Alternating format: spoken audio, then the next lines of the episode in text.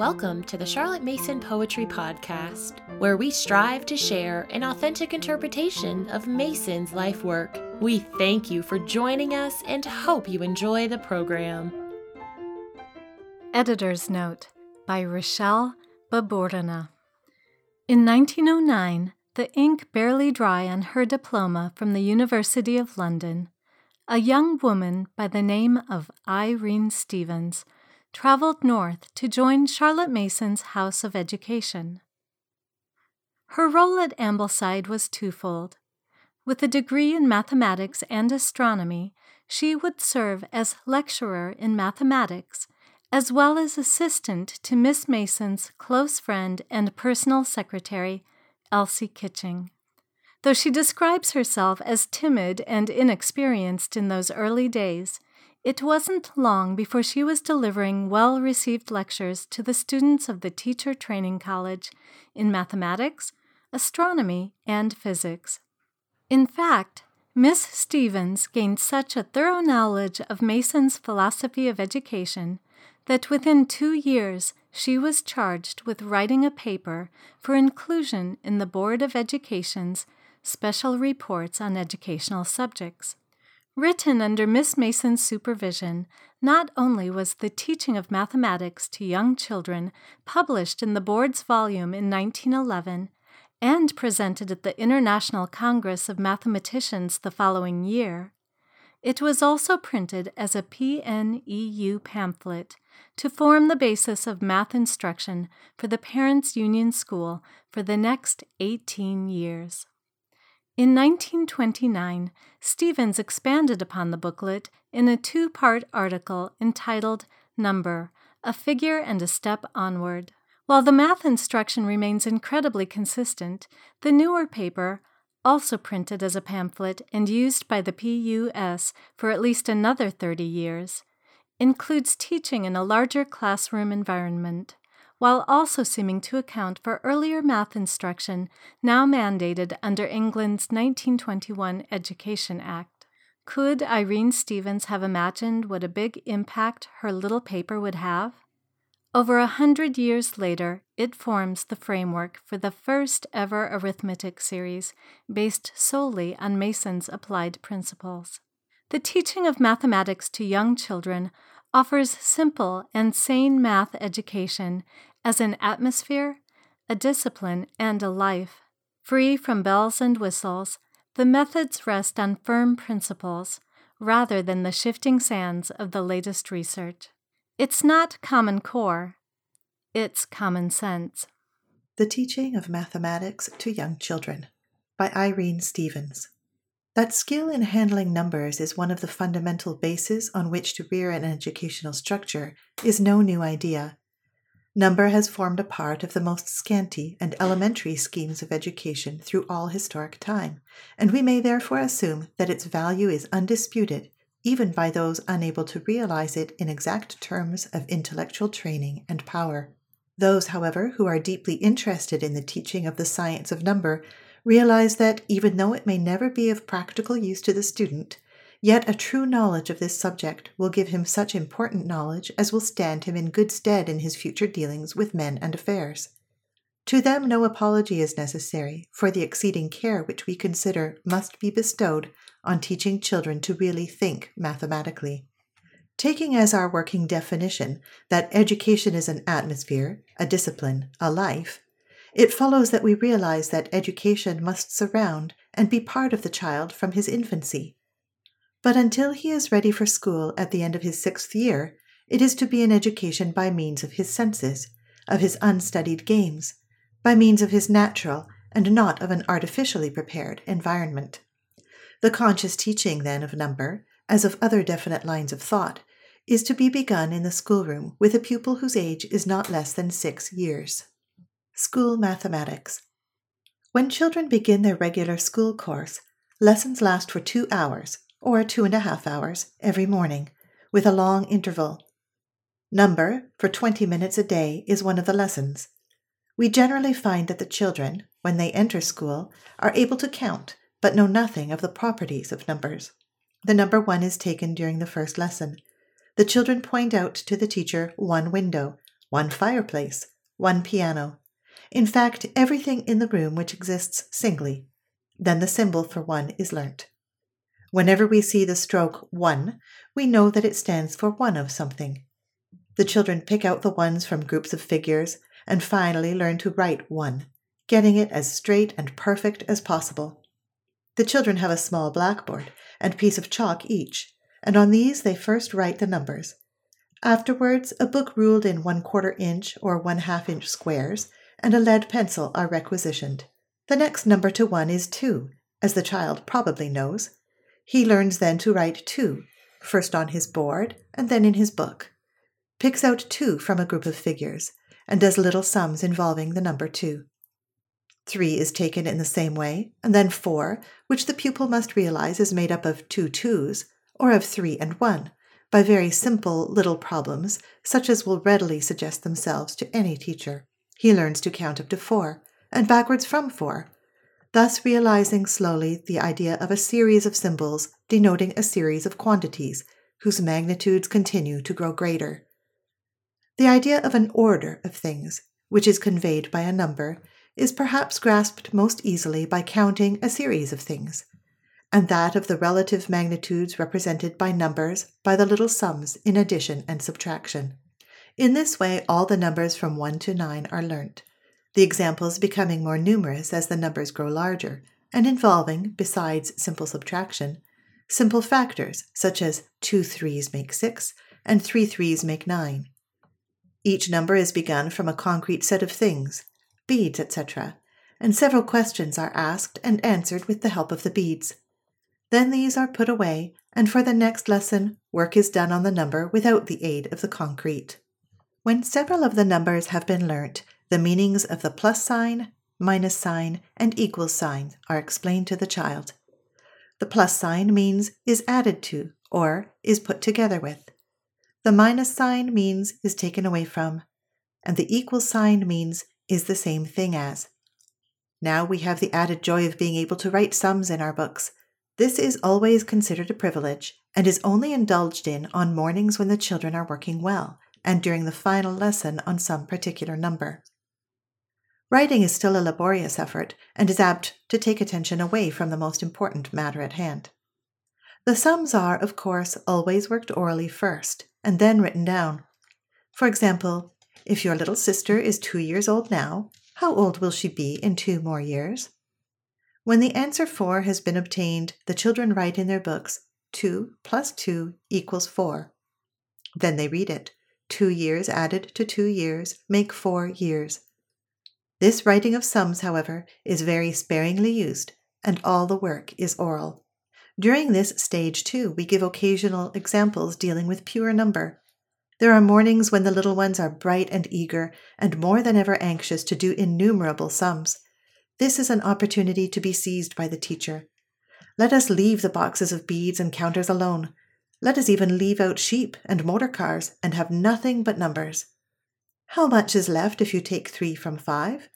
How much to be added to four to make seven? And so on. Quick question and quick answer, all easy and simple, so that the children may feel at home with the numbers and feel that they have a real grasp of them. For, though the ability to work with pure number is undoubtedly a function of some minds only, yet it, like an ear for music, can, to a certain extent, be cultivated, to a very limited extent it may be, but even that is worth striving after with our pupils. The number ten. This number we of course learn just as we did the other numbers, that is, working out addition and subtraction sums involving its use and analysis. Then we learn the meaning of the word unit, and here a few matchsticks seem to serve as the best vehicle to convey the idea we wish to impart. When we have ten things, we tie them together and call it a ten bundle. Count out several sets of ten sticks each and tie them together. Now we have several ten bundles, and each of the sticks in a bundle is called a unit. Now count out one unit, two units, three units, four units, dot, dot, dot, nine units, ten units, and tie them together. This is done several times, and as one must be careful not to confuse in the child's mind that which is general with that which is particular, let the counting out be done with beads, buttons, pencils, et cetera, the beads and buttons being threaded in sets of ten, and the pencils, et cetera, tied together. The name ten bundle is used for each of these. When this convention has become habitual to the pupils, it will be time to write the number ten. It is written on the squared paper, one square having one written in it for one ten bundle, and the next square zero for no units. Now all the other numbers from one to nine are written down under one another, and then ten is written, so that zero comes under nine and the one is out by itself to the left in the ten bundle square. After ten is thoroughly mastered, the numbers from eleven to twenty are always learned very quickly, as one ten bundle and one unit, one ten bundle and two units, et cetera, et cetera, use being made of the bundles of matches, threads of beads, et cetera, though these must be dispensed with as soon as possible.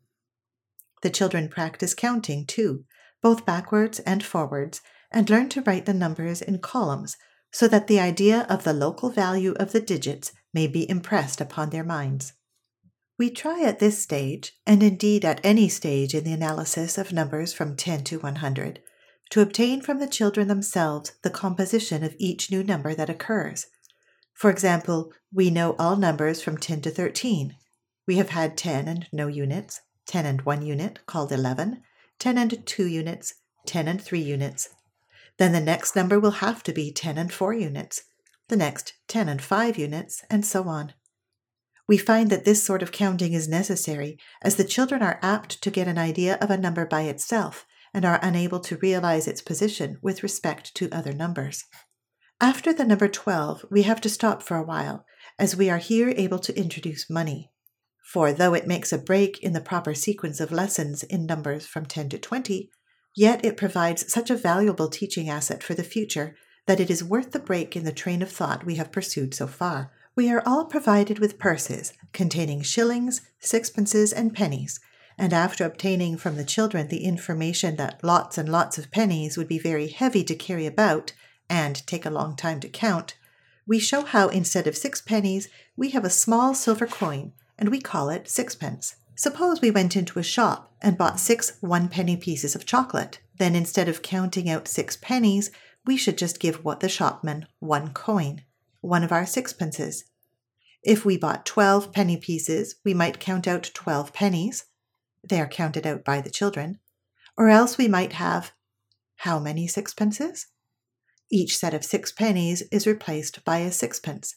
We might have two sixpences, or another coin which we call a shilling, and which may be used for two sixpences, or twelve pennies.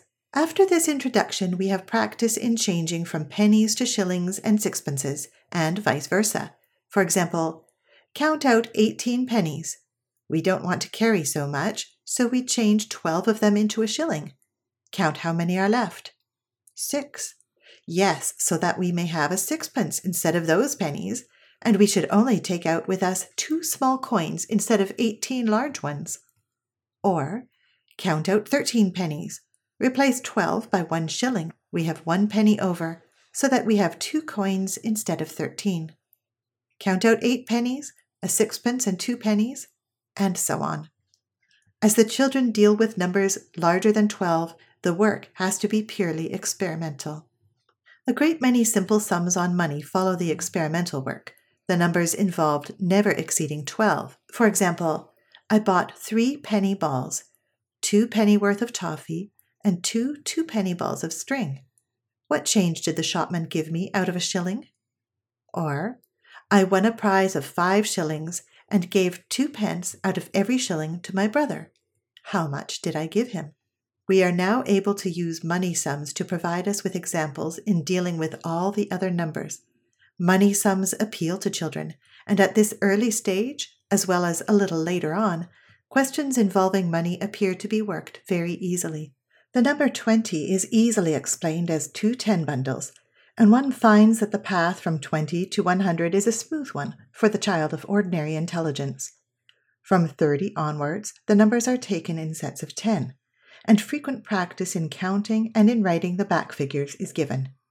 At the number twenty, the children are introduced to the sovereign, and at twenty-four to the two-shilling piece, and at thirty to the half-crown. Examples in pure number are also given, such as add twenty-five and forty-one. We add the ten bundles first. two ten bundles plus four ten bundles equals six ten bundles, and five units plus one unit equals six units. Answer equals sixty-six. These are the steps followed in working. In the pupil's book, the sum is written as forty-one plus twenty-five equals sixty-six. The analysis of numbers from one to one hundred occupies the first year. With the second year, we begin the four rules and tables. The work carried on does not claim to be original, but is simply a modification of existing methods of teaching and is taken from existing and well-known textbooks. I should like, if I may, to mention what appear to us to be some of the principal features of the course of teaching in these books, for the benefit of those who have perhaps not seen them for themselves. These features are one. The very thorough way in which the work is done. Nearly the whole of the first year's work consists of the analysis of numbers from one to one thousand, every one of which is approached from all directions and exhausted of all its possibilities by the pupil and teacher. The synthesis from pairs of smaller numbers, factors, fractional parts, application to sums of money, to weights and measures. At sixty, the pupil begins to work with hours and minutes, at thirty-six with inches and yards, are all taken with each of the numbers to which they apply, and particular terms, such as dozen and score, are introduced. For instance, the number forty is dealt with thus. forty equals thirty-nine plus one, equals thirty-eight plus two, equals thirty-seven plus three, equals thirty-six plus four, equals thirty-five plus five, equals thirty-four plus six, equals thirty-three plus seven, equals thirty-two plus eight, equals thirty-one plus nine, equals thirty plus ten, equals ten plus ten plus ten plus ten, equals four times ten. forty equals four times ten, equals ten times four, equals five times eight, equals eight times five, equals twenty times two, equals two times twenty, equals two score. ten is contained in forty four times. four is contained in forty ten times. five is contained in forty eight times. eight is contained in forty five times. twenty is contained in forty two times, twice. two is contained in forty twenty times. The half of forty is twenty. The fifth of forty is eight. The quarter of forty is ten. The eighth of forty is five. The tenth of forty is four. The twentieth of forty is two. Then, examples such as A. How many shillings in two pounds? hundredweights in two tons? B. How many horses have forty legs between them? C. If one book costs eight shillings, how many can I buy for two pounds? Etc., et cetera. two. The four rules are introduced altogether from the very beginning by means of little problems. For example, out of a journey of ten miles, I have walked seven miles.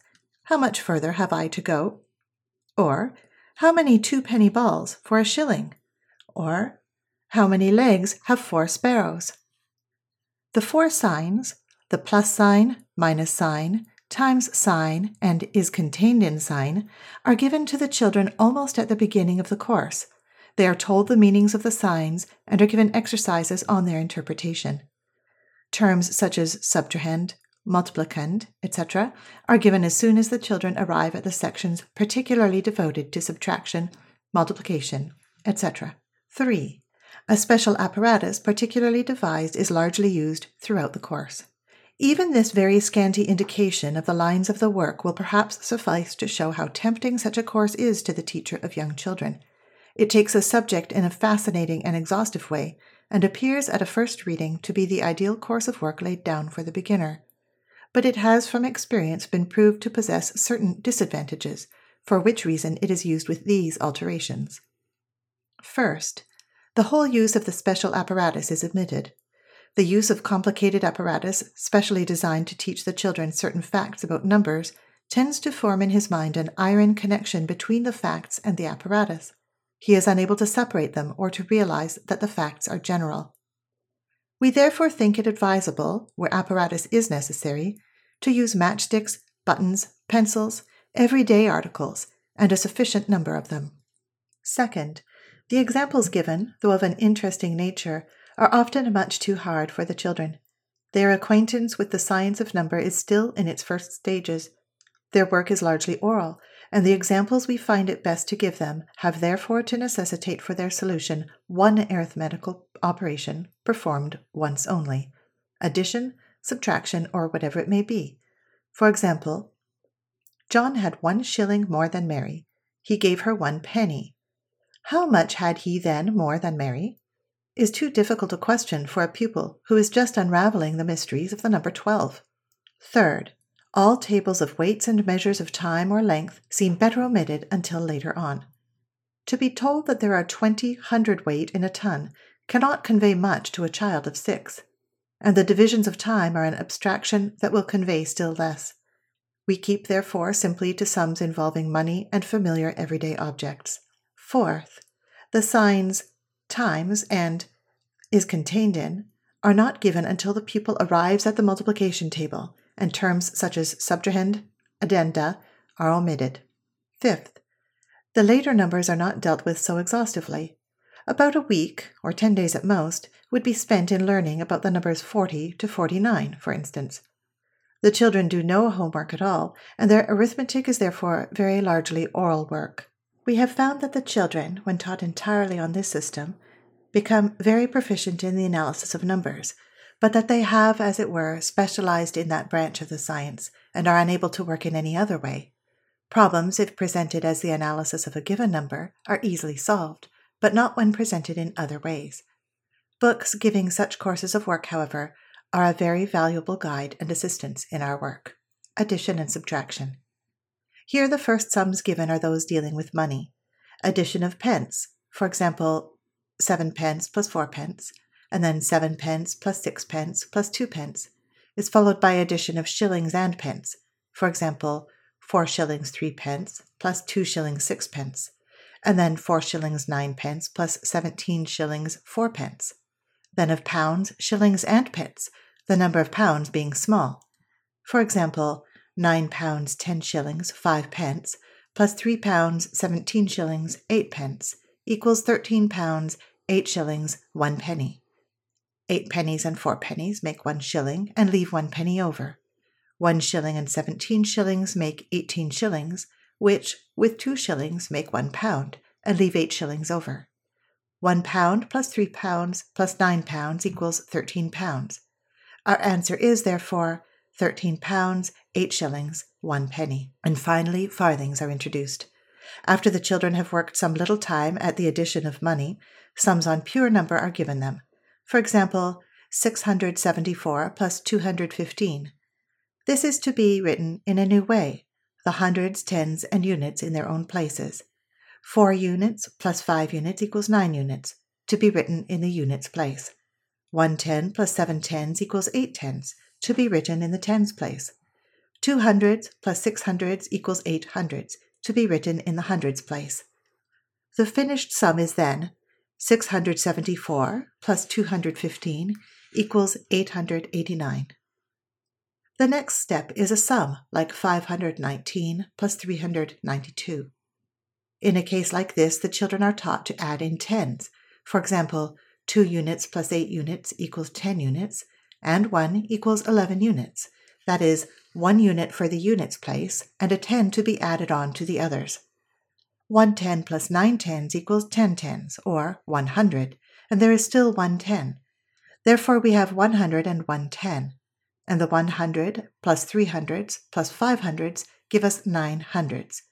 Five hundred nineteen plus three hundred ninety-two equals nine hundred eleven. After this, longer sums may be given, with three or four or more sets of figures, the children always adding in tens, and thus attaining a mechanical accuracy. The children are always able, after a little judicious questioning, to tell us what to do with the eleven units and eleven tens in the sum given above, that is, to write the eleven units as one in the units place, and put the ten in with the other tens, and with amounts like thirteen pennies, which is one shilling and one penny, or twenty-seven shillings, which is a pound and seven shillings, if it were a money question. The analogy between the changing of pennies into shillings, shillings into pounds, and the changing of units into tens and tens into hundreds makes the latter seem quite easy and natural to the children. Interesting problems to be worked by the addition of money, or of pure numbers come next. For example, if a bicycle cost five pounds, zero shillings, zero pennies, a tool case, two shillings, six pence, a bell, one shilling, nine pence, and a lamp, five shillings, six pence, what was the total cost? Subtraction is introduced as addition was, by little money sums practically presented at first. For example, A.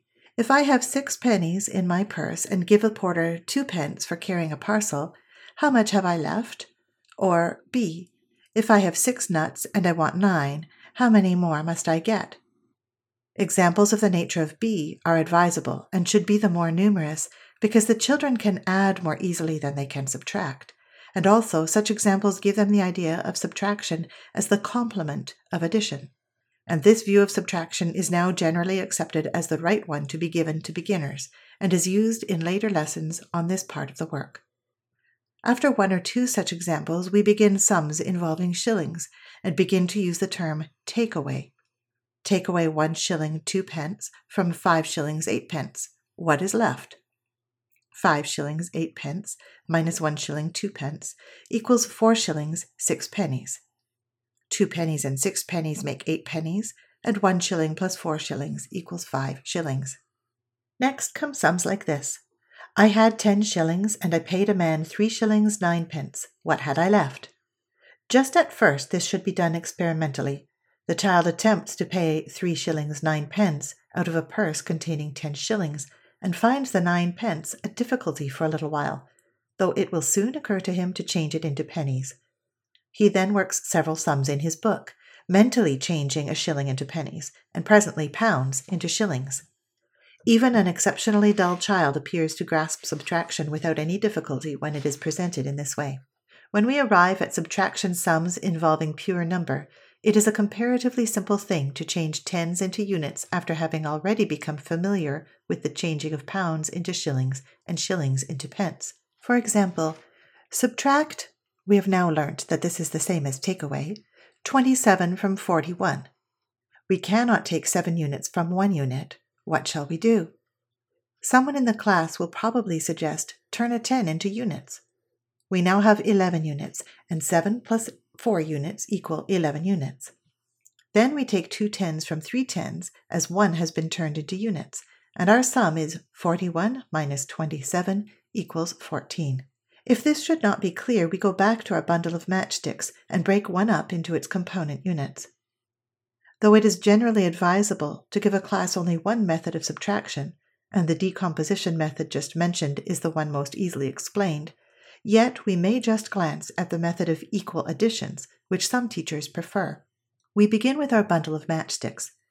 To take twenty-eight from forty-seven, we have before us four ten bundles and seven units. Take eight from seven, we cannot. Therefore, instead of untying one of the ten bundles we have, we get a whole new bundle and untie it. We now have four tens and seventeen units, and taking away eight, we have nine units left. Now we are to take two tens away. Take them and remember to remove the ten bundle which we put in, that is, take three ten bundles away. This last little rule, if we may call it so, is arrived at by the pupil after he has worked several examples. The method of equal additions is eventually a more rapid way of working subtraction, and is therefore worth attention. Problems follow involving subtraction of money and pure number, and embodying all that has been learnt so far. Multiplication and division. Multiplication is at first presented as an extension of addition.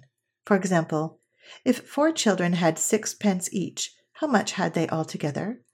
Would be worked as sixpence plus sixpence plus sixpence plus sixpence equals twenty-four pence equals two shillings. Several examples like this are given before we suggest that it may be written down more shortly, thus sixpence times four, where times four means multiplied by four.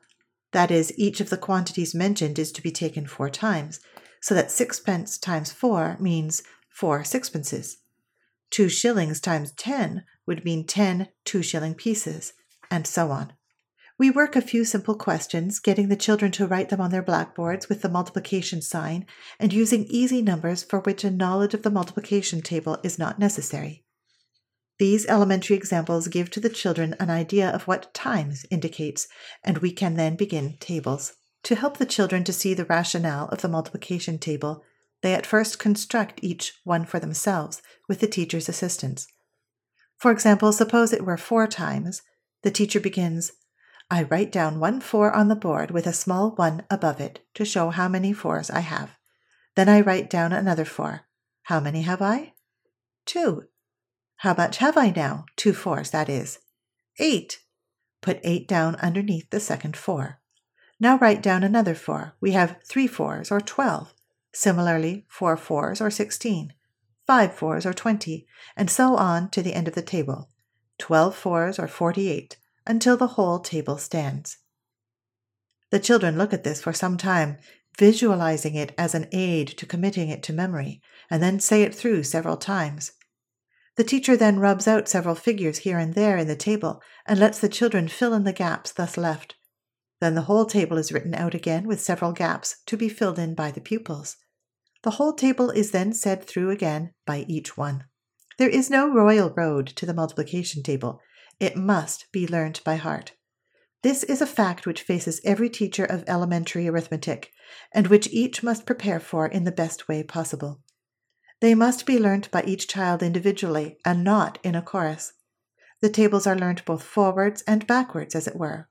That is, six times one equals six, six times two equals twelve, et cetera, and also one six is six, two sixes are twelve, three sixes are eighteen, et cetera, et cetera, and are said not in consecutive order, but in a variety of ways. For example, four sixes are twenty-four, three sixes are eighteen, six sixes are thirty-six, seven sixes are forty-two, ten sixes are sixty, et cetera, and then again in another order.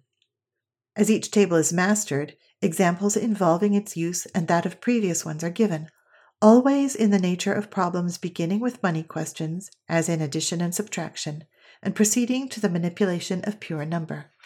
For example, a boy was collecting shells. He got twenty-three every day for seventy-two days. How many had he then?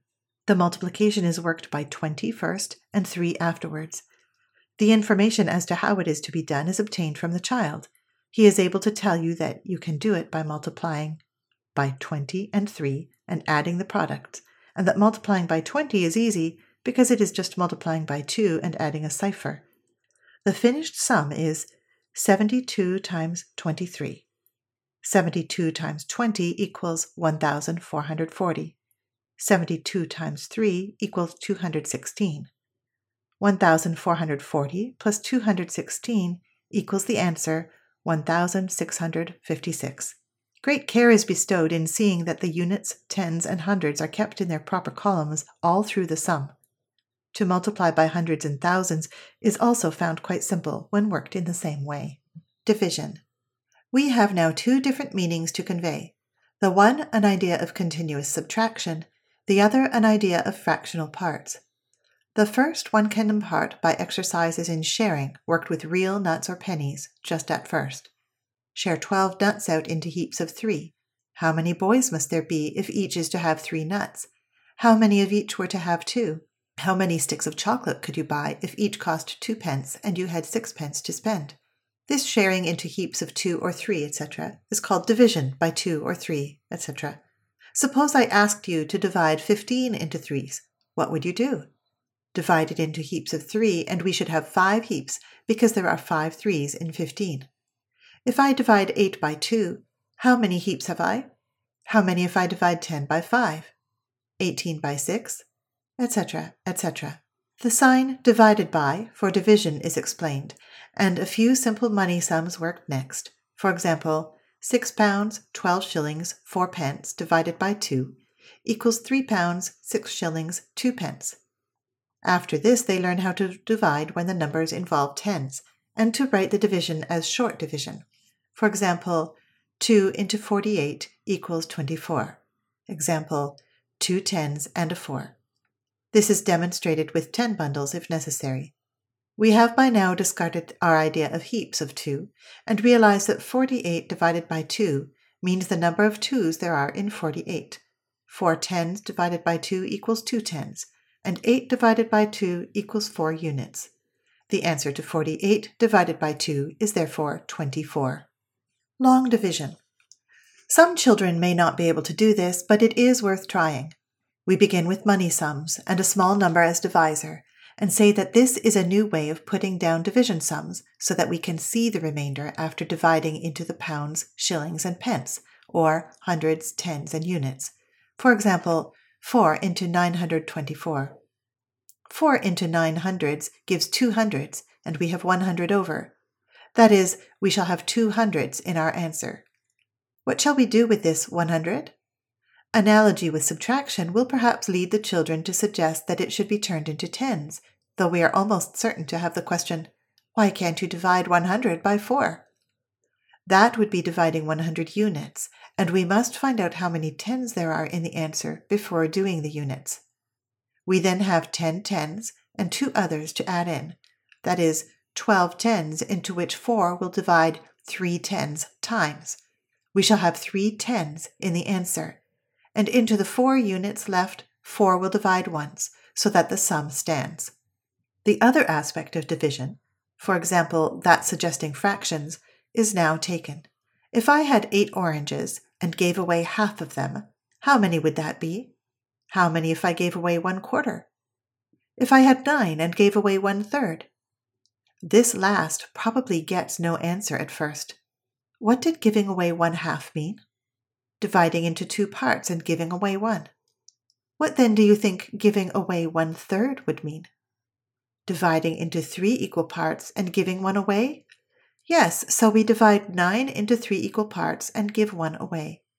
The third, one half, one quarter are written one over three, one over two, one over four, and mean one of three parts, one of two parts, one of four parts. One over five would mean one of five parts. Now we give many problems, all involving the use of simple apparatus, pennies, pencils, nuts, asking the children for simple fractions, one-fifth, one-third, one-quarter of numbers, and letting them obtain the answer by dividing into heaps. Then one obtains from them the information that one-fifth of twenty equals four, and twenty divided by five equals four, so that one-quarter of twenty means twenty divided by four, and one gives them a number of simple sums to be worked orally, and introduces them to the notion for farthings in English money sums. The subject of fractions is left here. It is only touched upon at all in order to give the children a complete notion of division. The subject is not taken up again until the children have mastered decimals. Weights and measures. This part of the subject is reached at the beginning of the average child's ninth year, and is the concluding part of the course in elementary arithmetic. The child weighs and measures for himself, and makes his own tables. We let him, dressed in a pinafore, measure out pints and quarts of water, very careful not to spill anything, and weigh pounds and ounces of sand, or anything clean and easily handled. Our own weights and measures, of which they have probably heard, are taken first. There are, of course, limitations to schoolroom weighing and measuring. Tons and hundredweight, they are told, are the big weights used when men want to weigh very heavy things like beams of iron, and these weights are added to the table already made from drams to pounds. After the tables have been made, the children read through them once or twice, and then have a number of rapid oral questions. How many ounces in two pounds? In one pound, ten ounces? How many hundredweights in one ton, six hundredweight? Etc., et cetera, and then a large number of problems to be worked in their books. The metric tables are given as those used in other countries, and the children take to them as ducks to water. Every British teacher of arithmetic must bemoan the fact of British weights and measures. With our adoption of a decimal system of coinage and measurement, a great deal of what seems such unnecessary labor on his or her part will be saved. The rational and logical aspect of this working in tens seems to appeal to the children as well as to the teacher, and they are always delighted when metric measures are involved in their sums. The children work practical problems as much as possible at this stage, measuring the girth of trees, the furniture of the schoolroom, et cetera, and making thus a table of comparative weights and measures, metric expressed in British units, and vice versa. Measures of area. How should we be able to tell how big the wall is, or the floor? We can tell how long the picture rail is, how long and how wide the door, but we must get a new way of telling how big it is altogether. Look at a page of your arithmetic book. It is divided up into squares, and you can tell how big it is by counting the squares. Draw a picture of a book six squares long and five squares wide. How big is it? Thirty squares big, because there are five rows each containing six squares. Draw the top of a pencil box two squares wide and ten squares long. There are two rows of ten squares each. It is twenty squares big. Now suppose we have each square one inch long and one inch wide. It is then called a square inch. If we had it one foot long and one foot wide, we should call it a square foot, and we measure walls and doors by dividing them up into square feet or square inches. This kind of bigness is called area. We draw many rectangular figures on paper divided into square inches, and find the area of each by counting the number of rows and number of squares in each. For example, a rectangle five inches long and two inches wide. Area equals five rows of two squares each, equals five times two squares, equals ten squares, or ten square inches. Thus, the children finally arrive at the rule for finding areas, and then make themselves a table of square yards, feet, and inches. They now measure and find the area of hearthstones, windows, steps, blackboards, et cetera, and work numerous problems in their books. Metric square measure is taken in the same way, that is, by measuring rectangles divided into centimeter squares, and by measuring the furniture of their schoolroom in meters and centimeters. Cubic measure has to be taken in much the same way as square measure, dice or cubes of some sort serving for the preliminary stage, which is shorter than with square measure. This concludes the fourth year of school life with the ordinary child, and though he has not perhaps progressed very rapidly, or done many rules and varieties of sums, he has worked thoroughly and discovered much for himself. During the last year he has begun geometry, taking the subject quite experimentally and practically, learning how to handle the instruments, to use his eye as a judge of lengths and areas, to know the names and some properties of certain geometrical forms. For example, he discovers by drawing and measurement facts about the intersection of the diagonals of a square and a rectangle, and of parallelograms in general, and the meanings of some geometrical terms, for example, bisect, perpendiculars, et cetera, so that when the study of the subject is properly begun, he starts with a certain equipment. The foundational ideas are mastered to some extent, and he is able to concentrate his attention on the reasoning out of propositions. During his sixth and seventh years spent in Class one, he has learned how to work in carton, to model cubes and chairs and many other things, each model involving the drawing of straight lines of given lengths, the keeping of square corners, and very neat and accurate cutting out. All this serves him in good stead now. His fingers can hold a ruler steady and straight, he draws neat and tidy lines, and is accurate. To use Ruskin's words, anent geometry, you have now learned, young ladies and gentlemen, to read, to speak, to think, to sing, and to see. Here is your carpenter's square for you, and you may safely and wisely contemplate the ground a little, and the measures and laws relating to that, seeing you have got to abide upon it, and have properly looked at the stars, not before then, lest, had you studied the ground first, you might perchance never have raised your heads from it.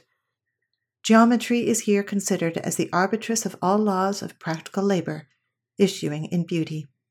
The geometry lessons begin with points, and with lines, straight and curved, the children's own definitions being taken if possible. Problems are given them which will elicit certain facts about lines. For example, draw as many straight lines as you can through a certain point, or take three points and join each one to every other. How many lines have you? We also give a lot of practice in judging of the length of lines, both in centimeters and inches, the amount of error always being found. It is all done, of course, by work on the concrete. The schoolroom and things out of doors provide an endless supply of straight lines. We learn the meaning of bisect and trisect, and try to perform these operations without measurement. The next step is to draw plans to scale. I want to draw a picture of the window on a piece of paper not nearly large enough. How shall I do it? Why, draw it smaller, of course. How much smaller? This invites suggestions of which the best should be taken. Eight times as small? Very well, but how shall I be sure that it is eight times as small? Measure it. How? Measure each side and make each eight times as small. This is done and the window drawn and divided into its component panes. The scale, of course, is very carefully put in. After this, doors, books, et cetera are drawn to scale, a plan of the schoolroom made with windows, doors, and fireplace in. Then we get out our atlases and see that all maps are really plans drawn to scale, and we can find out by measuring and using the scale how far places are from each other, though here we must go carefully, as the scale given on a map is not by any means accurate. The scale on all maps must necessarily differ in different directions, and the results obtained can therefore be only approximate, though sufficiently so to be of use and interest to the children. After practice in map measuring, we have a few problems, such as, if I look west from my house, I see a lighthouse four miles away. If I look west, I see a church spire three miles away. Draw a plan, scale one mile to one inch, and find out how far the lighthouse is from the tower. The circle comes next. The children practice drawing them and learn the meaning of radius, center, circumference, arc, chord, diameter. Then they draw circles, concentric, intersecting, et cetera, et cetera, and have problems connecting circles in their former work. For example, a lighthouse whose light has a radius of four and one half miles is thirty-two miles from another light with a radius of three miles. Draw a plan to find what space of darkness a ship would have to cross in going from one to the other. Angles are taken next and are generally defined as corners by the children. They see the two ways in which a corner may be formed, by two lines meeting or by one line revolving about another. They also learn that blunt and sharp angles are called obtuse and acute, and what a right angle is like. They also find out how the magnitude of an angle can be tested, and that it is not affected by the length of its arms, for two equal angles can be formed by the opening out of a large and a small pair of compasses, for instance. The use of a protractor comes next, and when the children are proficient in this, they can find out the properties of vertically opposite angles, angles in a circle, et cetera, by drawing and measuring for themselves. The clock face provides useful practice in the magnitudes of angles and in drawing circles. Plans are given involving the measuring of angles and distances. The questions must all have some purpose in them. A question like, draw X Y four inches long. At X, draw a line making an angle fifty-eight degrees with X Y, and at Y, a line making an angle forty-eight degrees with X Y. Leaves an unfinished idea in the child's mind and makes his geometry lesson a play at purposeless lines and angles, or makes his work machine-like. He stops like a machine at the drawing of that third line because he sees no reason for stopping there, and he is ready like a machine for the next such pointless demand. After angles, we are able to take the sixteen points of the compass with many exercises from maps or from plans which the children draw. Work on parallels follows very easily from this, as parallel lines are simply those in the same direction, for example, railway lines or roads in the neighborhood. It can be ocularly demonstrated that two people walking always in the same direction and apart never draw any nearer each other. The names of the angles, alternate, exterior, and interior, are learnt. This is really advisable as an aid to the future when the proposition dealing with parallel lines is taken.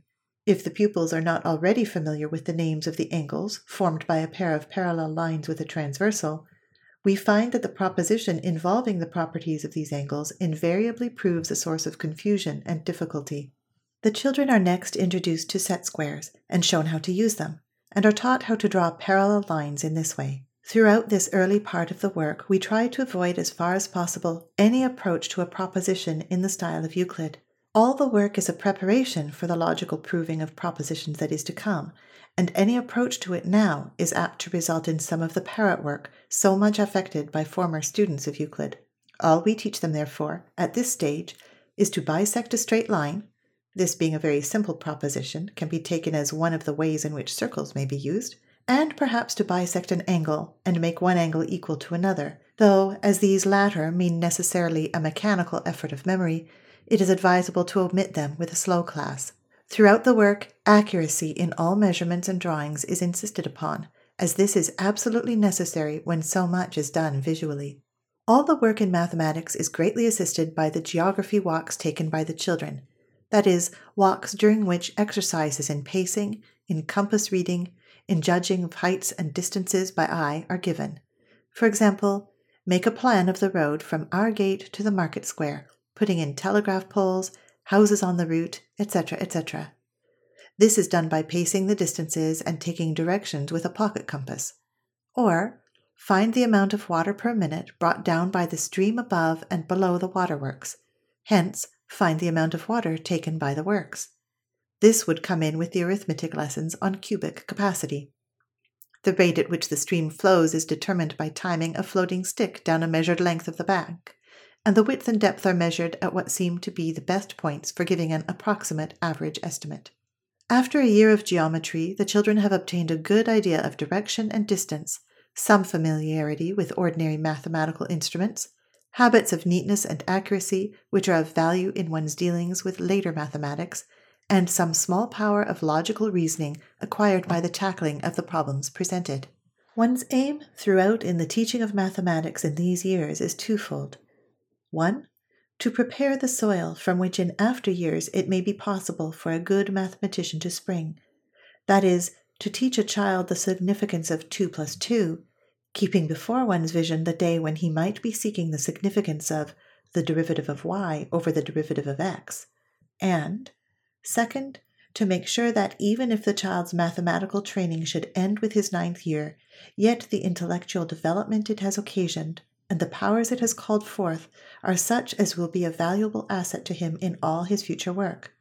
For, to quote again from Ruskin, we revealed to him the science of number, infinite in solemnity of use, including, of course, the higher abstract mathematics and mysteries of numbers, but reverenced especially in its vital necessity to the prosperity of families and kingdoms. And again, and how often in greater affairs of life the arithmetical part of the business must become the dominant one. How many and how much have we? How many and how much do we want?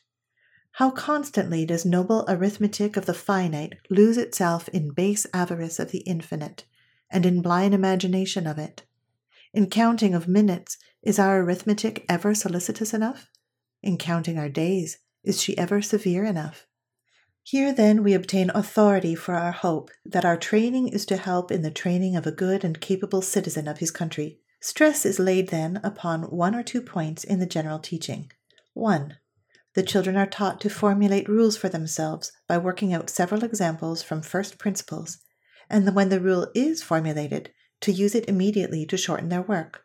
For example, a child works several sums, such as find the cost of twelve things at threepence each, fourpence each, et cetera, and hence formulates for himself the rule that the number of shillings per dozen is the same as the number of pence apiece.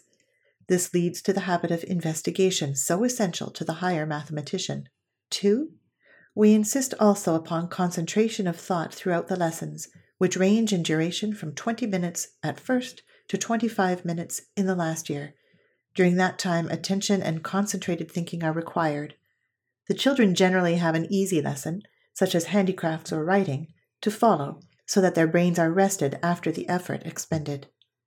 To every teacher of this subject, it is now clear that the historical presentation of the subject is the easiest and most natural. That is, that it is to be presented to the child as it presented itself to the race, beginning with the concrete and working back to the abstract generalization, and having as far as possible a practical bearing on matters of everyday life. Thus much is clear, but what is not always kept so distinctly before the teacher is that the concrete in our case is simply the means and not the end. The function of the concrete is to be simply a preparation for the abstract, or a means of symbolic illustration. It must therefore be discontinued as soon as possible. We find that the children get worried and bored by counters and beads, and work drags wearily on, always the same counters and beads, until the children's attention and interest have both vanished, and the lesson is actively productive of harm. A variety of objects is necessary in these lessons with the concrete. A child may, for instance, learn all about the number ten from certain cubes of wood, but when the cubes being absent or something else in their place, he is asked about the number ten, all knowledge of it has vanished. Ten pertains specially to cubes and does not exist without them. Once the concrete has been passed, it is better not to go back to it for assistance. It thus becomes just a stage on the way to something fuller, and not a prop to be constantly leaned upon. We often hear that sums dealing with interesting things like oranges or tops or dolls should not be given to young children, as they are apt to fix their attention on the tops or dolls and not on the numbers. This, we are inclined to think, is entirely the teacher's fault. Though the question is always approached by means of a problem, a beginner can soon be taught that for the working out, the numbers are the primary things. This is made easier by writing in arithmetic books only the figures involved, until the answer is obtained. For example, I went out with sixpence and spent fourpence on biscuits. I then met a friend who gave me another sixpence. How much did I come home with? The sum would be stated six minus four equals two, and two plus six equals eight. The answer must be noted as pennies and hailed as an important and interesting conclusion by some remark, such as, "So I came home richer than I went out."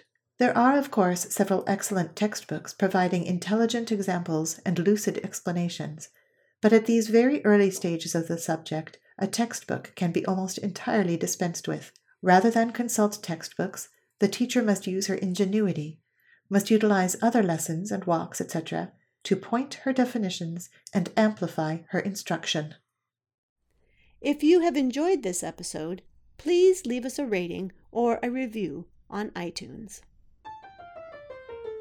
Thank you for listening to the Charlotte Mason Poetry Podcast. We hope you enjoyed the program.